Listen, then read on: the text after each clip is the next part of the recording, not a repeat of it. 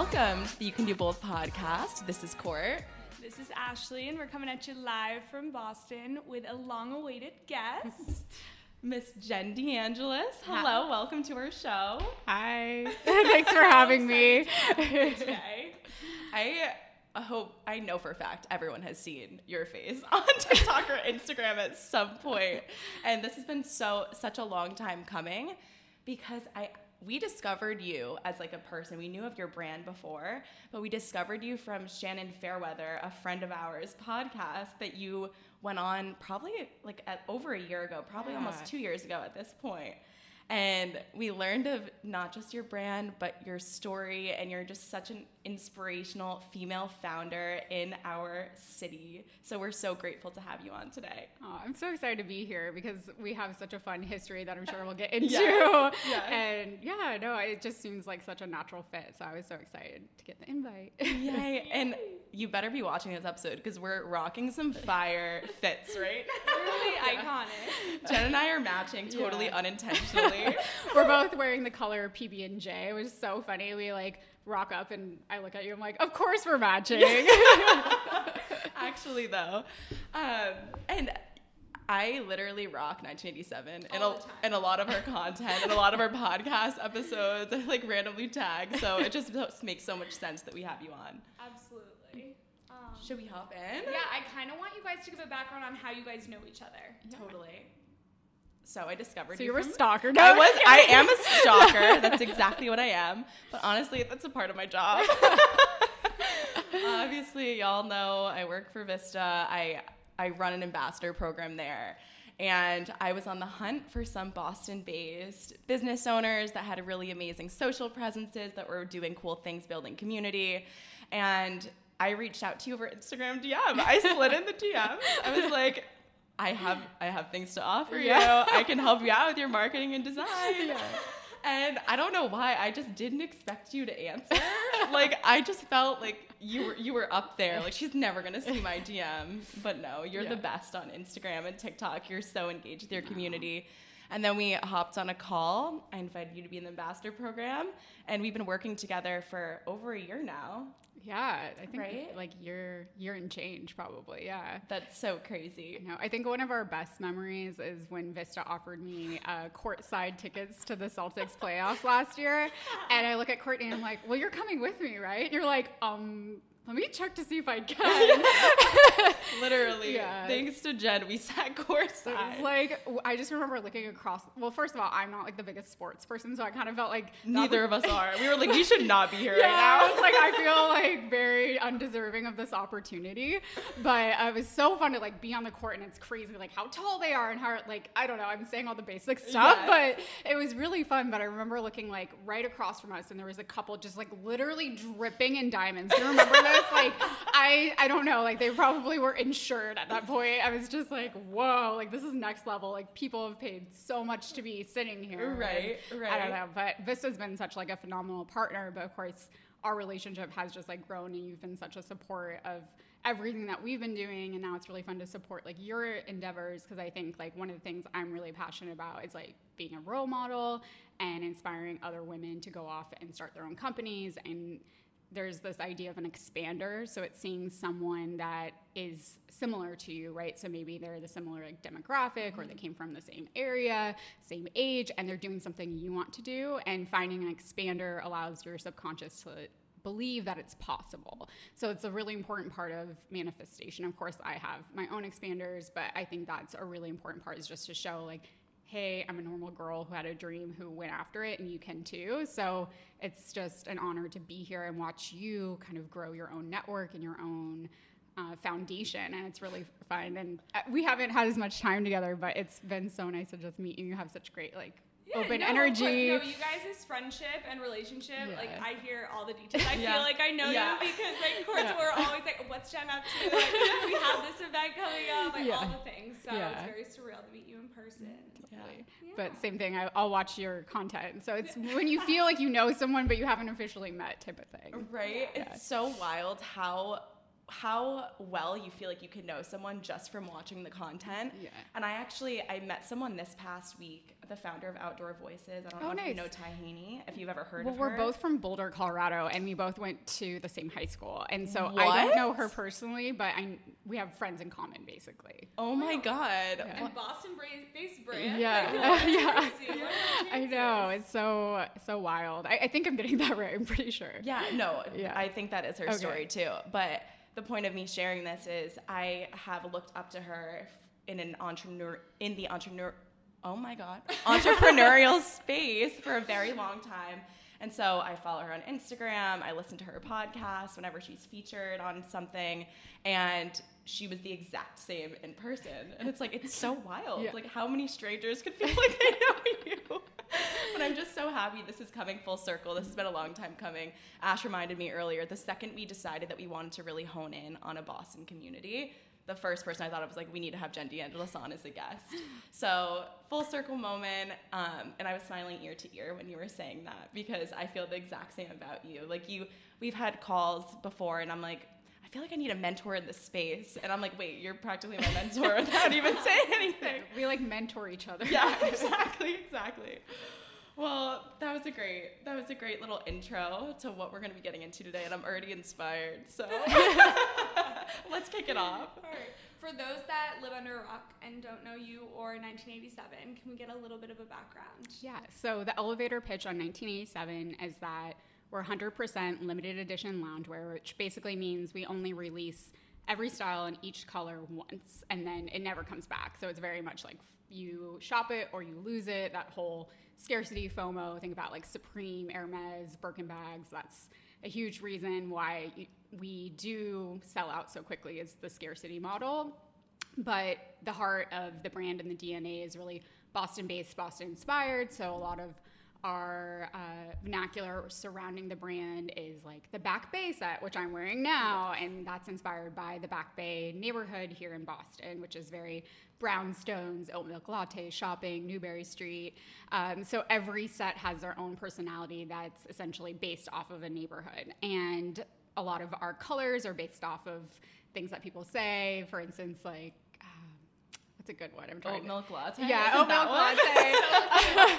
but also uh, Wicked Good, things like that that are very Boston centric. So that's been a huge part of the brand. And 100% Boston's the reason that we sort of took off. And where most people first saw us was at the height of 2020. I saw this huge opportunity in loungewear because everyone went from, you know, working and living outside to really being indoors. And so there was an explosion and a need and want for loungewear. And where I saw the biggest gap in loungewear was that it wasn't for the female gaze and it was cozy but not cool and not really designed for a female body. So it wasn't tailored, it wasn't tapered, it wasn't really doing anything for you.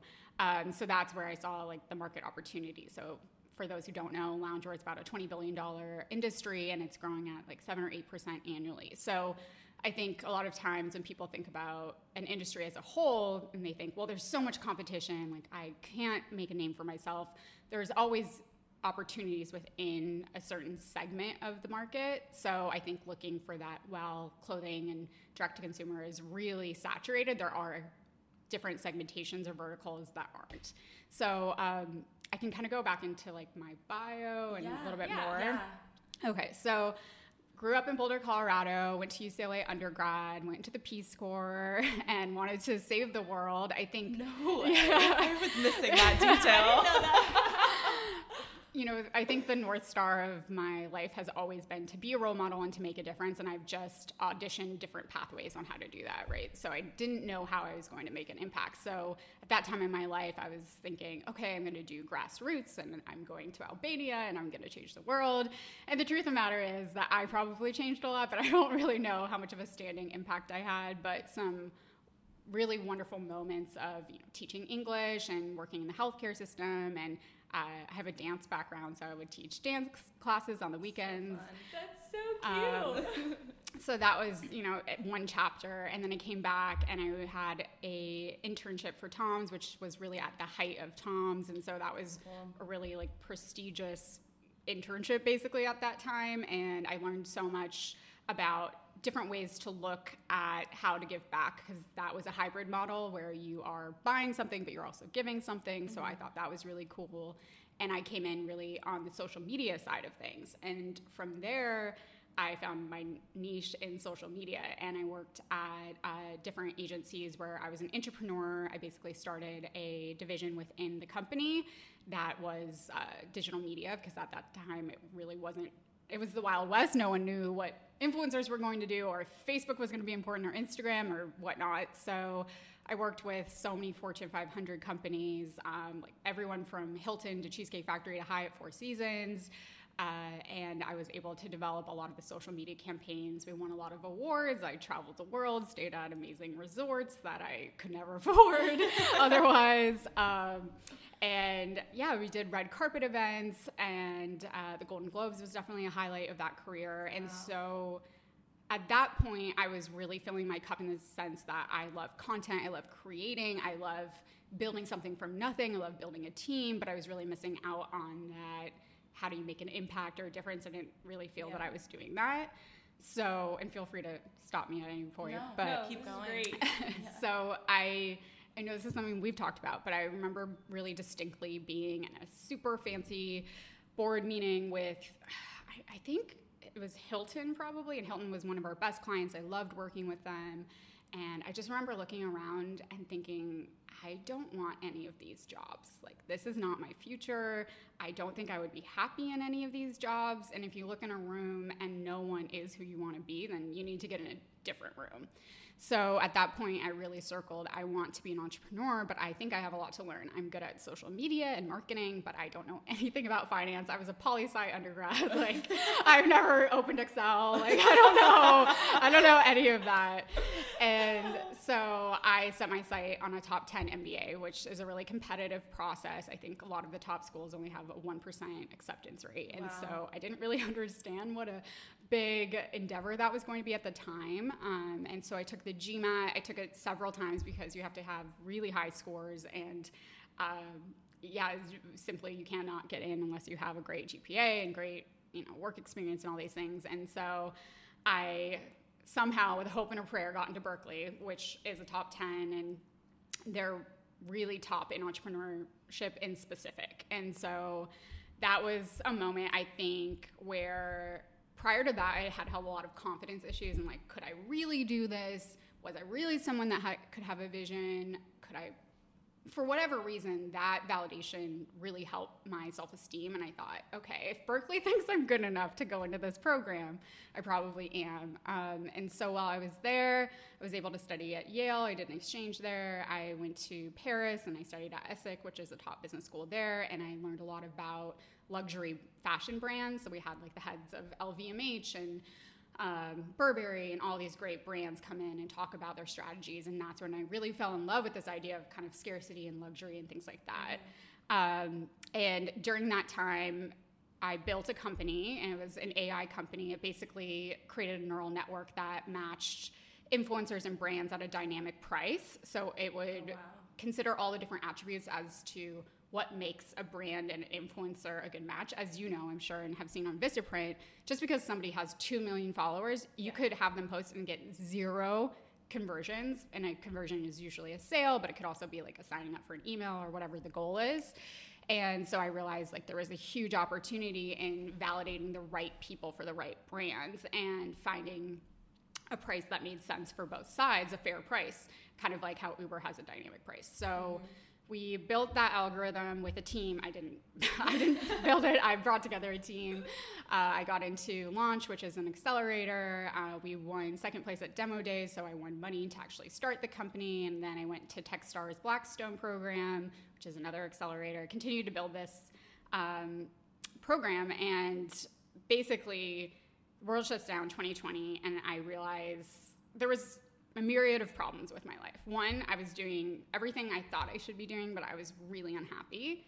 Two i was meeting with venture capitalists who point blank sat me down and said the way that you look is a problem and no one's ever going to believe in you. So as kind of a sidebar um, venture capital is how people start companies like Uber. You need a lot of cash to build, especially in the tech space, yeah. and growth is a priority. So you need outside funding, and the venture capitalists decide who is funded and who's not funded. And only 2% of all venture capital goes to women. And there's so many reasons for that, but I think a big part of it is that the people in the venture capital segmentation are often like disciples of PayPal, so they made a lot of money in kind of that era and likes, like, likes. So if I'm a man in my 40s and a, another man comes and pitches me a problem that I have mm-hmm. personally, I'm going to see immediately that there's value in that and I'm going to want to pursue that. Um, there are tons of studies on other reasons that that might be. For instance, Harvard had a study that said that the venture capitalists basically changed the types of questions that they asked to women founders versus male founders. So, male founders, it's all about upside. So, best case scenario, where does this go? How is this going? And with female founders, it's downside protection. So, in the worst case scenario, how do you protect against XYZ? And of course, if the line of questioning is all positive or negative, you're going to have a different outcome. So I don't think that is necessarily like, oh, people are simply just against women or things like that. I think it, there's a lot of complex reasons that that happens. But suffice to say, my experience was so negative that I decided one, I'm, I do not love tech. The main reason I'm pursuing tech is because Berkeley is all about tech. And if it's not tech, it's not interesting. And if it's not disruptive, it's not going to change the world, then why even do it type of thing. And so I was also in a relationship at this time. I was living in New York.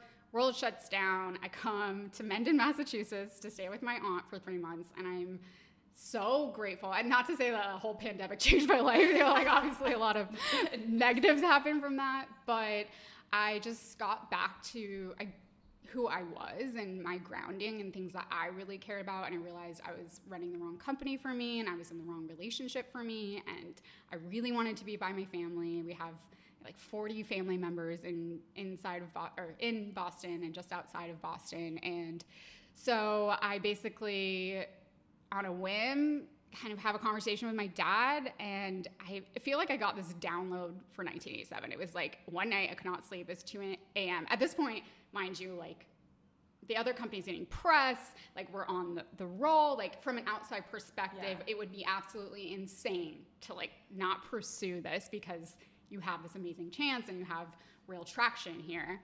And I kind of came up with the logo and the idea and I sat down my with my dad and I pulled up my laptop and I did a little pitch presentation.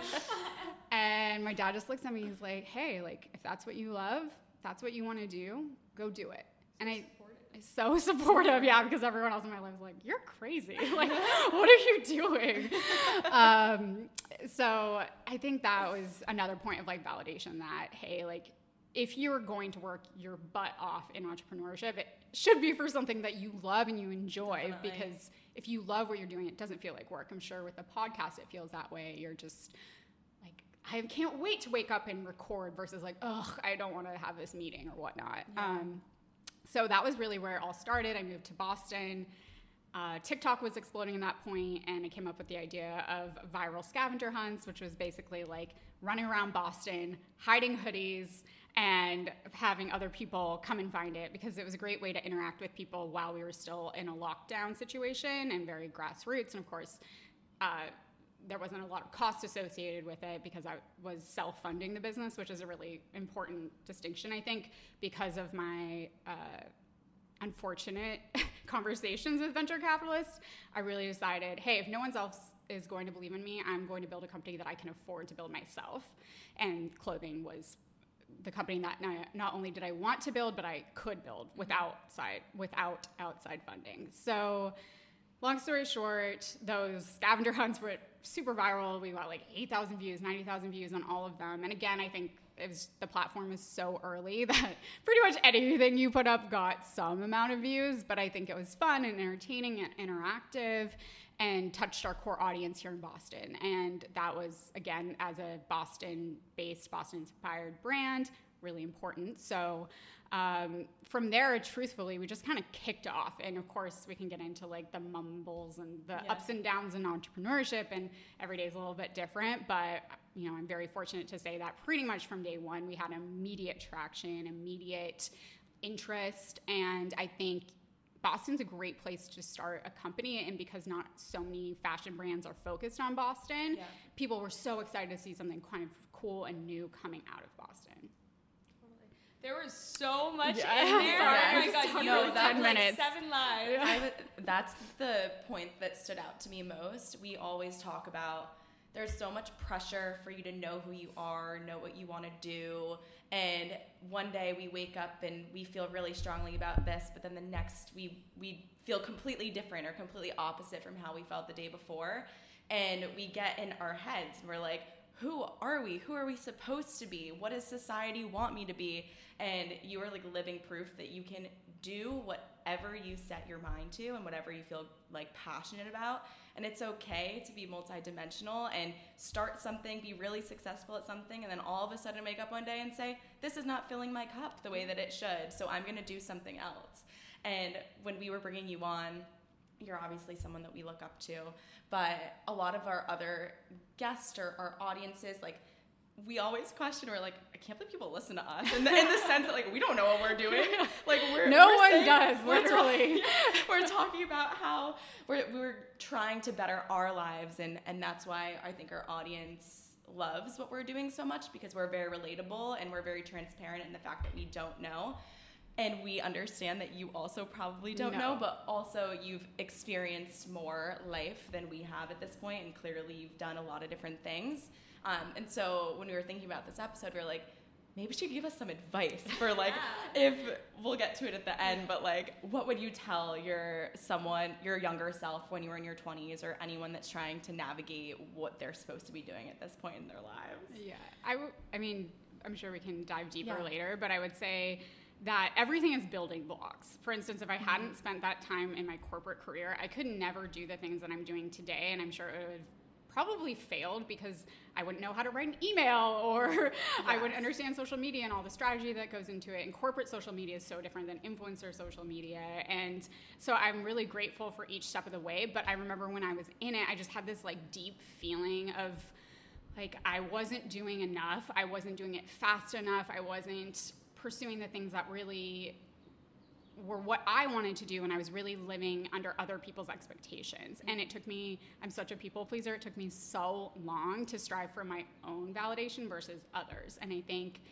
it's it was just a process. And I, I don't think that I could have done it any faster than I did it. And I think everyone has their own journeys and Yeah. some people can also make a huge difference in corporate. So you don't necessarily have to go and be an entrepreneur. I think it's really dependent on each person mm-hmm. where you can make the most impact. But I would just say, like, don't be so hard on yourself. If I could look at my younger self, I would probably give her a hug. Like, it's all gonna work out. But I'm also grateful that she continued to like strive and never give up and never compromise. I think when you're in your 20s and 30s, people stop learning, they stop expanding because we're out of college, we're out of school, we're out of these like systems that allow us to learn and grow and then we sort of settle for whatever is next and whatever track we're on. And to like pivot is a loss in the near term but a gain in the future. And sometimes it's hard to weigh whether or not that's worth it and Yeah. of course there's risk like there were so many times that everyone in my life looked at me like you're crazy for instance when i left the corporate job to go into school like i went from making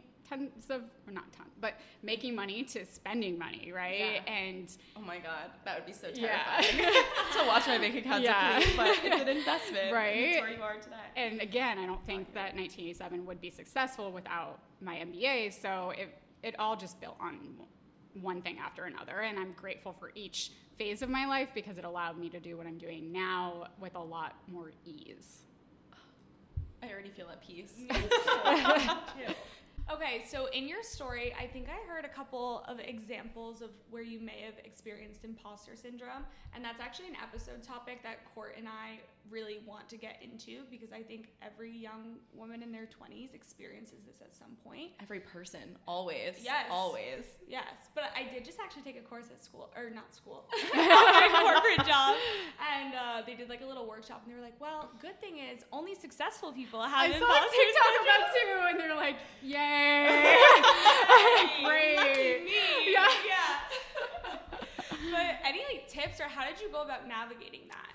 Yeah, I definitely really identify with that. I would say today I don't feel that way, so I think there's hope. there is like a time for that and and yes, it might vary, but I definitely think that over time it's become a lot less. I think for me, I felt it deeply. I never felt like I was smart enough, pretty enough, good enough at a baseline, and I think I was always striving for outside achievements to make myself feel good enough. Mm-hmm. And if your self esteem or you don't feel like that inherent value in you just being, like both of you guys are good just sitting here, just being. Like you are enough, you're beautiful, you're loved, like that's it. If you want to go off and do other things, that's great. But I didn't have that. And I felt this huge need to like make up for what I perceived were internal downfalls and struggles and not being enough by outside accumulation of awards and whatnot. And so I think that's part of it. I think how I got through it was a few different ways. You have to sort of fake it till you make it. We've touched on this before. Literally, no one knows what they're doing. No. If you, I've sat so down, sure. yeah, yeah, with like CEOs of every size company. I can tell you, they walk into problems every day that they have no idea how they're going to approach. But they have problem-solving skills. They have people that can help them, and mm-hmm. they just figure it out. So literally no one knows what they're doing. So we're all figuring it out. Um, and then secondarily, I did find moments that I was like, if I do this, I think I'll believe in myself a little bit more. So for instance, the MBA was like, if I learn, I think I'm going to have more confidence in my abilities to run a company. Mm-hmm. You don't need an MBA to be an entrepreneur, but I think I needed an MBA because I needed some other outside source validating the fact that I was like smart enough, good enough to pivot to do all these things because entrepreneurial failure rate is like 99% or something. That's crazy. So, well, that's terrifying. Yeah. But no. so I think like getting deciding what you need to mm-hmm. feel confident in moving forward and also knowing that it's perfectly normal to not feel 100% like ready or okay. Yeah. You know, walking to this podcast I'm like, I don't know. Like, we'll see. It might be bad, it might be good. But again, just faking it till you making it ha- having that confidence and kind of that air that you are someone, you're going to be someone and then people believe that you are someone, sort of that whole lucky girl syndrome that we see on TikTok. And then I think I did get to a point probably like pretty recently, maybe six months ago, where I decided in my head that like I can do this. And I decided myself that 1987, whether we are, you know, 50 year company, 100 year company, we fail tomorrow, like I did it. I proved to myself that I could build a company, that I could, you know, build a community, that I could create something really valuable and interesting and new and if that's as high as it goes, that's okay. But obviously, there's the drive in me in, in the Aries side that is really wants to keep going. But um, I didn't really need anyone to sit me down and say like, "Oh, you've done such a good job." Which in the past I would have died for someone to like sit down and say, "You're doing amazing. This is perfect." And although it's nice to hear now, of course, like it's always wonderful to hear a compliment, I don't really base what I'm doing off of other people's validation. And I think a huge part of that is you have to like let go of the ego when you decide to do something that no one thinks you a can do or should do because you don't get the validation in those periods right yeah. i'm sure when you start your podcast there are some someone in your life is like are you sure yeah. like yeah. podcasting is really hard or like there's a lot of podcasts out there right there's always that person and usually it's somebody that's close to us and they're probably doing it out of protection i certainly have that in my life and I, I just had to stop caring and i was like you know they're doing it and, and not think of them as well, they don't want me to succeed or they're evil. Like everyone has their own perspective and their own idea of safety, and they're really saying that because they don't believe that they could do it, right? Yeah. And they don't want you to fail and they don't want you to get hurt. And so it's not so much about you in that way. And um, once you let that go and you're really just striving for your own, like, okay, my own validation in a way, I think that really helps with imposter syndrome. And I think that if you believe, whether I fail or whatever, I'm still okay, then it's just more of a game and it's more fun versus like I'm basing my whole self and soul and value off of whether or not this company makes it. I also think it's probably easier for me to sit here and say that because 1987 is doing well, right? Yeah. If it was a failure, then I might have a different perspective. So I think there's some privilege built into that. But I, I definitely feel like if if 1987 for whatever reason sank tomorrow, I would I would pick it up. I would figure it out. I'd start a different company. Yeah. We should probably talk about that at some point. um, because I do have something oh on my, my sleeve. Sweet. Okay. But yeah, we, we, can, we can. That will be like an Easter egg at some point. But Yay. I don't know if that helps or like. Yeah, no, that was amazing. I think it's just nice to hear from someone that kind of does play that big sister role a little bit and you have accomplished so much. So even just knowing that you have those moments of, oh my God, I don't know what's going on, like I looking for external validation is, I just think, yeah. makes you feel good. Yeah. Yeah. I want to ask you about how you built that self confidence and how you got to that point where you were like, I will be okay with myself, regardless of the outcome or regardless of what other people think or say. Um, and I know that a big piece of your brand and the product launches that you've had recently have been about angel numbers and manifestations. I'm curious to know if you have any daily practices or if you have a relationship with manifestation or affirmations that have helped you build that muscle and be this person that has graduated from imposter syndrome. To be fair, I'm sure there's Yes. going to be future events that Of I walk course, into and I'm like. I don't know. but know. the fact that you're feeling stable Yeah. is, is a win. Yeah. Huge Stability win. is always great. um, yeah, I think I always struggle with how to talk about this conversation because I, I know like faith and religion can be really polarizing. Yeah. So I'm just gonna, for the context of the conversation, call it the universe. But if it's God, if it's Yes. whatever you believe in, karma, etc., just take the universe as being that. So for me, when I had that whole COVID situation, I was with Lisa, who I would consider a spiritual expander. And so Lisa's my aunt. People always say that we look alike. She's lovely. And her husband, John, the, the whole family, their daughters, um, everyone's amazing. And so I was able to sort of be in this beautiful family and feel like very loved, very secure, and also open to the idea of spirituality or the universe or whatnot. And Lisa introduced me to the idea of angel numbers. I actually think I mentioned it to her because I was running on a treadmill because at COVID, you know, doing anything to like do anything. I walked a marathon. I just did whatever I could. Walked a Yeah. marathon? What does this girl not do? no, I mean, not well. I just did it, you know? but basically, I was running on the treadmill and I saw 777, 777. And I was like, why is that like sticking with me? I'd never really been interested in numbers. I'd never really even thought about it. And my aunt was sitting with me and I was like, Do you know anything about numbers or like what they have meanings? And she introduced me to angel numbers, which, if you're not familiar, is basically the idea that different number sequences have different meanings. So, for instance, like 444 is sending you support, and 777 is like you're on the right path and luck, which is so interesting looking back because that's when I began to pivot. And I'd have screenshots like during that time of seeing numbers, and they're all like spooky at this point because I did go off pivot and go on what I think is my true direction.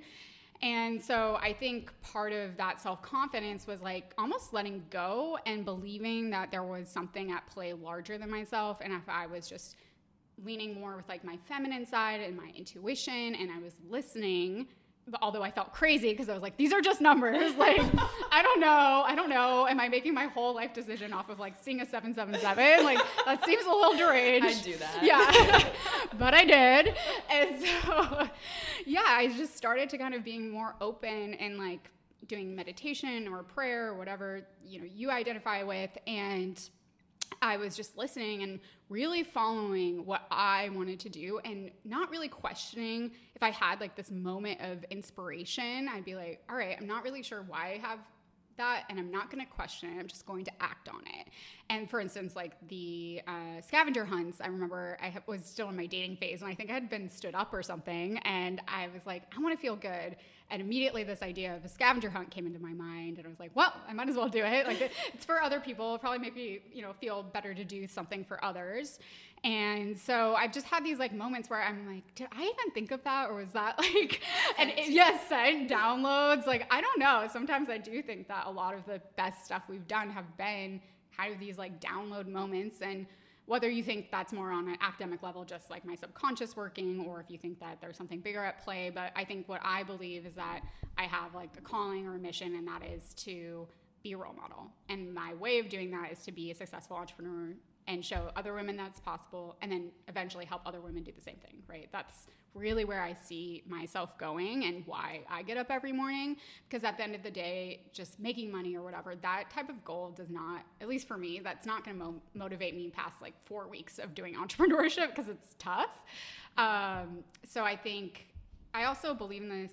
Recently, I was reading a book and it was talking about the idea of like multiple discoveries that the universe basically nature all nature wants is to create. They just want these new ideas to come into play and to hedge their bets. They essentially give a few different people the same idea at the same time. So in scientific communities i believe that's called like multiple discoveries Yeah, that are yeah. happening at the same time. So like the genome or whatever people are discovering that at the same time. And nature's way is like hey somebody's got to move this forward but who has like that motivation to carry it forward?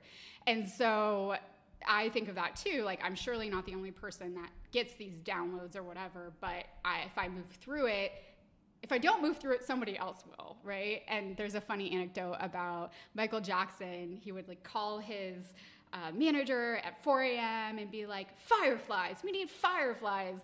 And the manager's like, "What? Like, hey, we can talk about this tomorrow." And he's like, "No, if we don't do it, Prince will." And oh so my gosh. there's like so many examples of, or you kind of see these like two parallel people come up at the same time, like uh, Britney Spears and uh, Christina Aguilera, right? There were like very similar things happening at the same time. And you could just say that's the market shaping itself or things like that. And of course, I look at everything on an analytical and a spiritual perspective because you need both. I think what people get wrong about manifestation, something I've gotten wrong with manifestation is like, I'm just gonna put good vibes into the world and then it's gonna happen. And then the world's like, yeah, but you have to like do, Do something. something, yeah. Write an email, make a call. Like, I can't make you win the lottery if you don't buy a ticket. So that's, I think, a huge part. But I think in terms of like daily practices, I wake up, I meditate, I try to do some sort of like gratitude list. I usually journal. Um, and I, I think a lot of it is just prayer or meditation during the day. Take hot girl walks, you know, and I listen to podcasts, but sometimes I'll do just listening to nature and I'll sit somewhere and I'll really try to think like, what do I need to be doing? And allow that idea to sort of come into me and flow.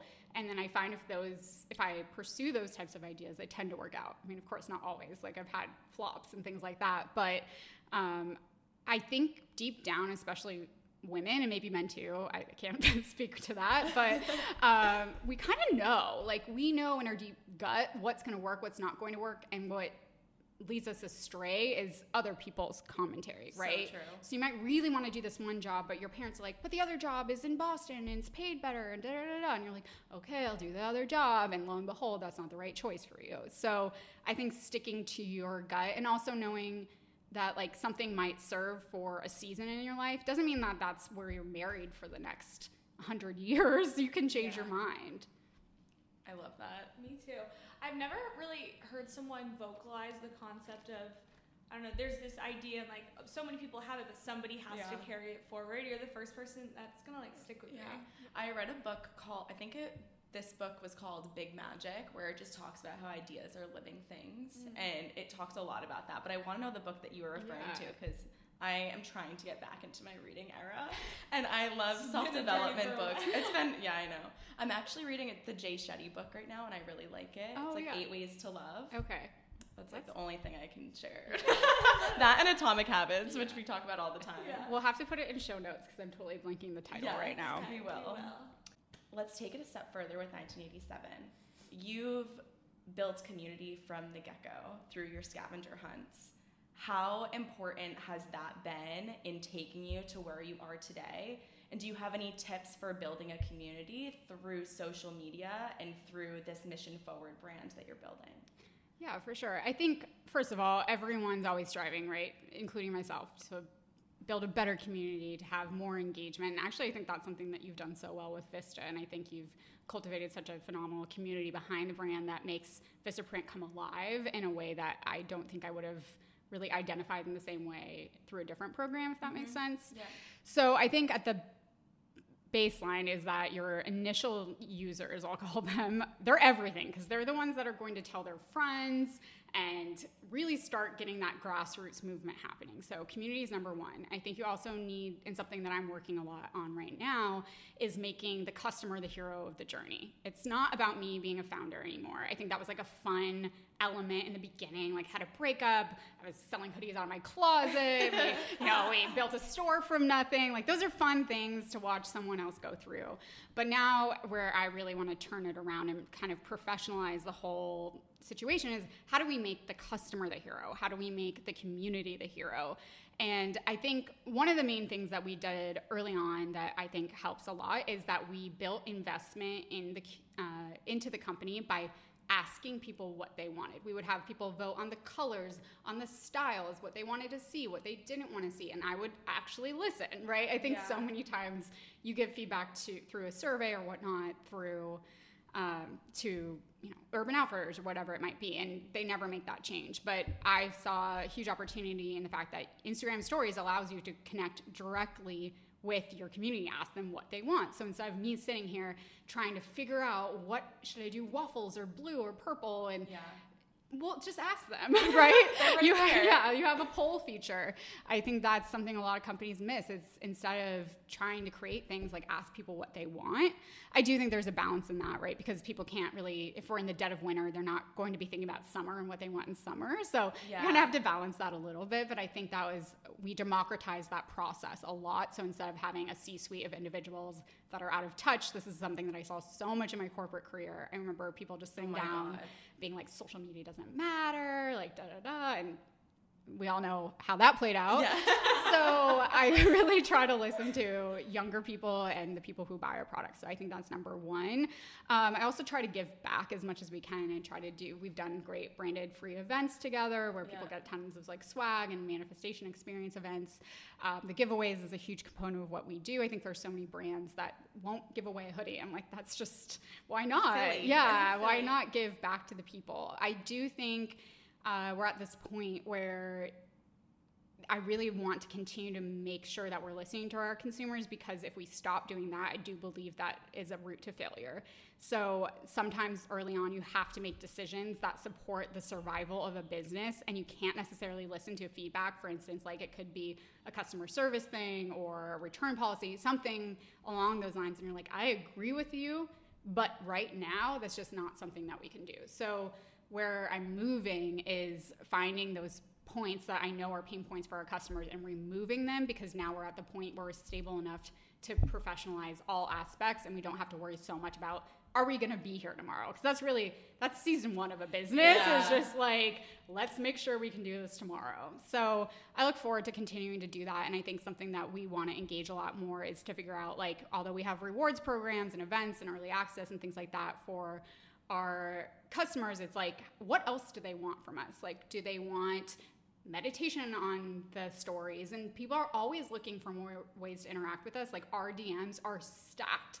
People write us novels about oh my god i was wearing the angel never hoodie or whatever hoodie. You look wicked good. I got stopped in the street had an hour conversation. Everyone was asking about it. And i think that goes back to the fact that they're unique pieces that you don't see a lot Yeah. and they're they have their own stories that they're telling.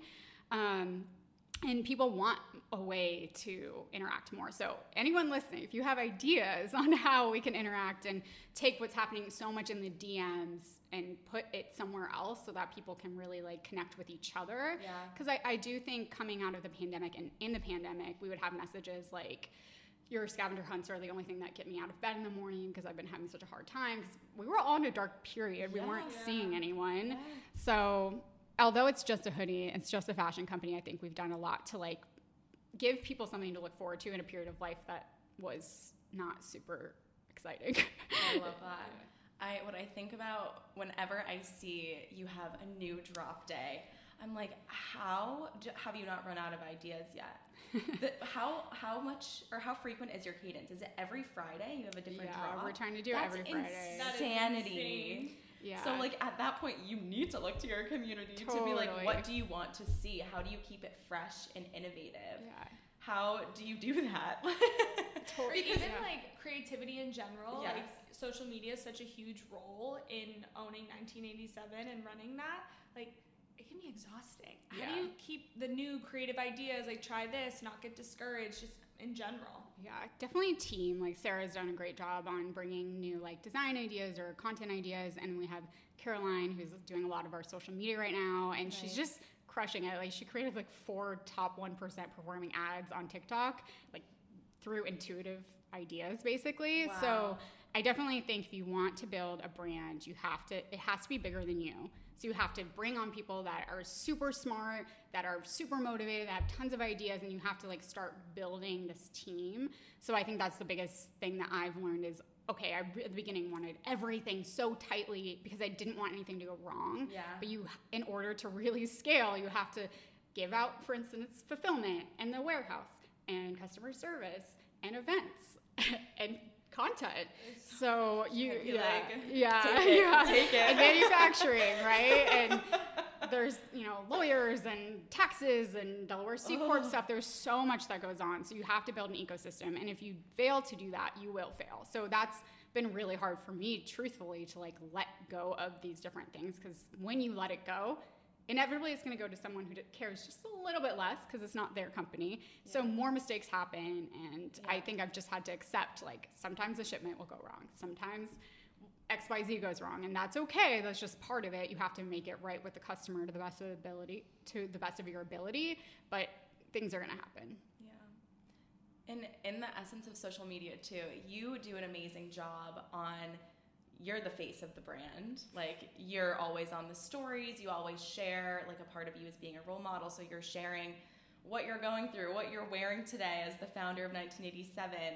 I'm so curious because that is such a big chunk of who you are. How do you deal with balancing like and separating yourself from a company or do you find value in always being on and being attached to the brand? Like, how do you navigate maintaining a healthy balance between you and your business, but also being that face for people to get attached and connected with to continue to invest in what you're building?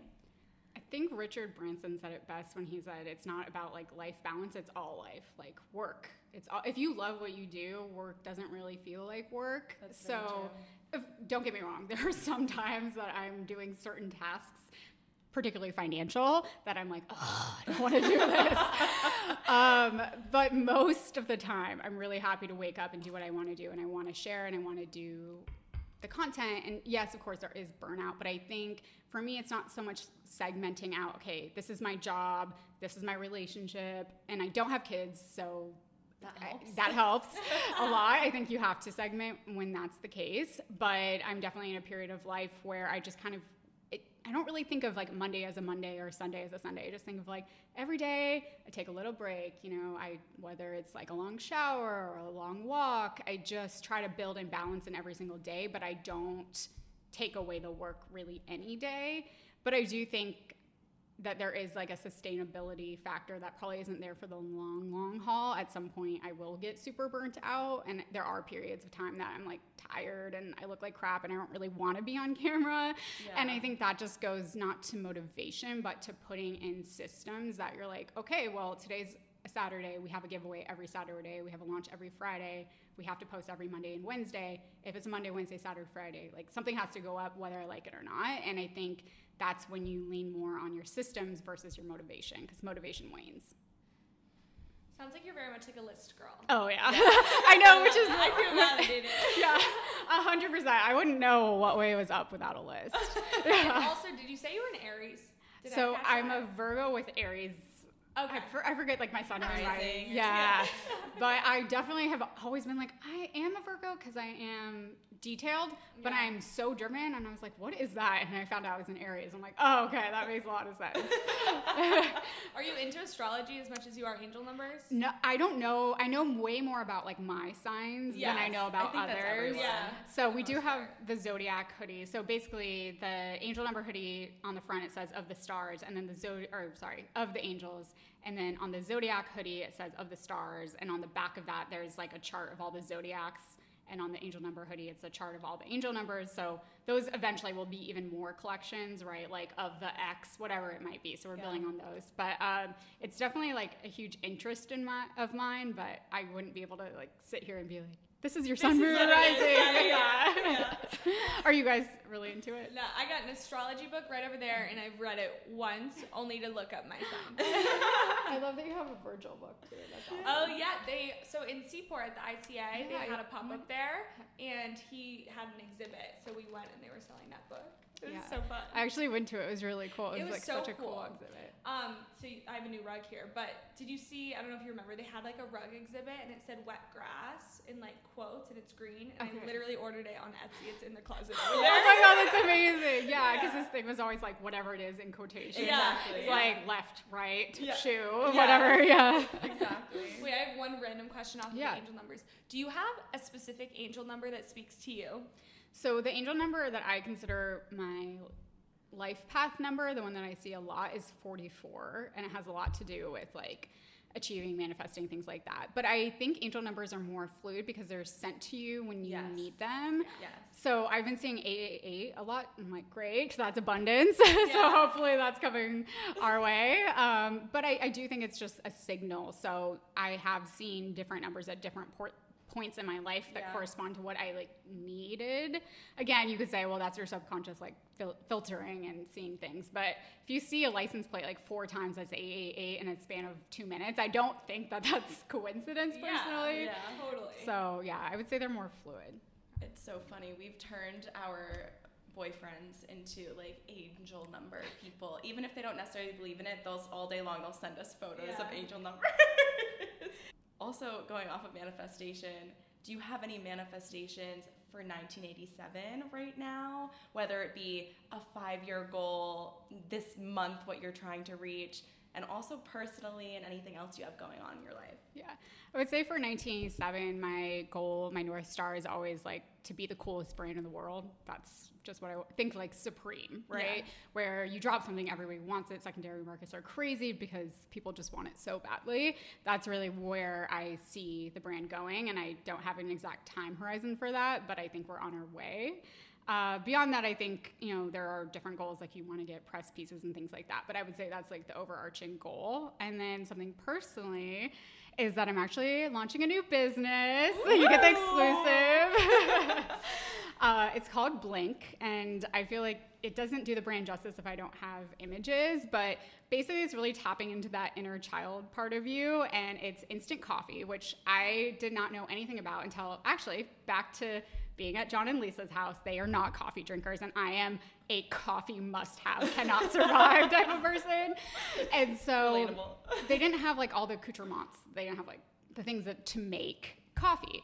And so I started finding instant coffee and making it. I'm like, whoa, this is so easy. You can grab cold water or hot water, just add some coffee. It tastes exactly the same. It's delicious, way cheaper. I'm like, why are more people not doing this? And I know in Asia and Australia it's a lot more common, but in the US market, you just kind of think of like Folgers and like gross, ugly branding, and you're Yeah. like, that's not for me. So Blink is flavored instant coffee. So we have like almond croissant and chocolate orange and all these like really delectable, fun flavors, but no calories. And it's all about kind of that tapping into that inner child. We have a bear as the mascot. His name's Blink. They're like bright packages. If you look into, go into your CVS and look at instant coffee and you're going to be like this is the ugliest sector. Yeah. So ugly. Yeah like appetizing at all. no one wants that. I'm like this is such a huge opportunity. Like why is no one playing here? And it's all about just tapping into that like really fun kid like making adulting fun. And on the back there's like a joke. Like i don't know if you remember popsicles. You would see like the joke. And so there's a joke on all of them. On the bottom of the bag, there's like a bear with a funny mug that's like bear hugs or like better than honey. And each of them is a little bit different, but it's just such a fun, playful brand. The price point is going to be so approachable. It's like $14 for 10 cups of coffee. And I oh, think wow. it, due to inflation couldn't be a better time because this was probably ten dollars. You know, I went to Blue Bottle and they're like nine dollars plus a tip. I was like, so it's a ten dollar latte. No, no, thank yeah. you. so I think it, even if you still want to go out and grab your coffee, because I totally understand that ritual, it's just kind of balancing that budget a little bit, but not taking away any of the fun. So. That's in production now. Um, I don't know how long it's going to take us to get to market, but oh, we should do a promo code for 1987 while we're here. I would love nothing more. What about you can 30 for 30% off?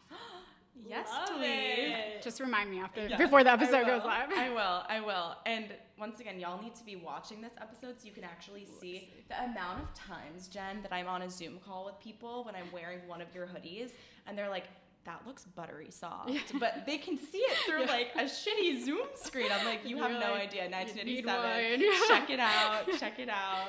Love the influencing. Right.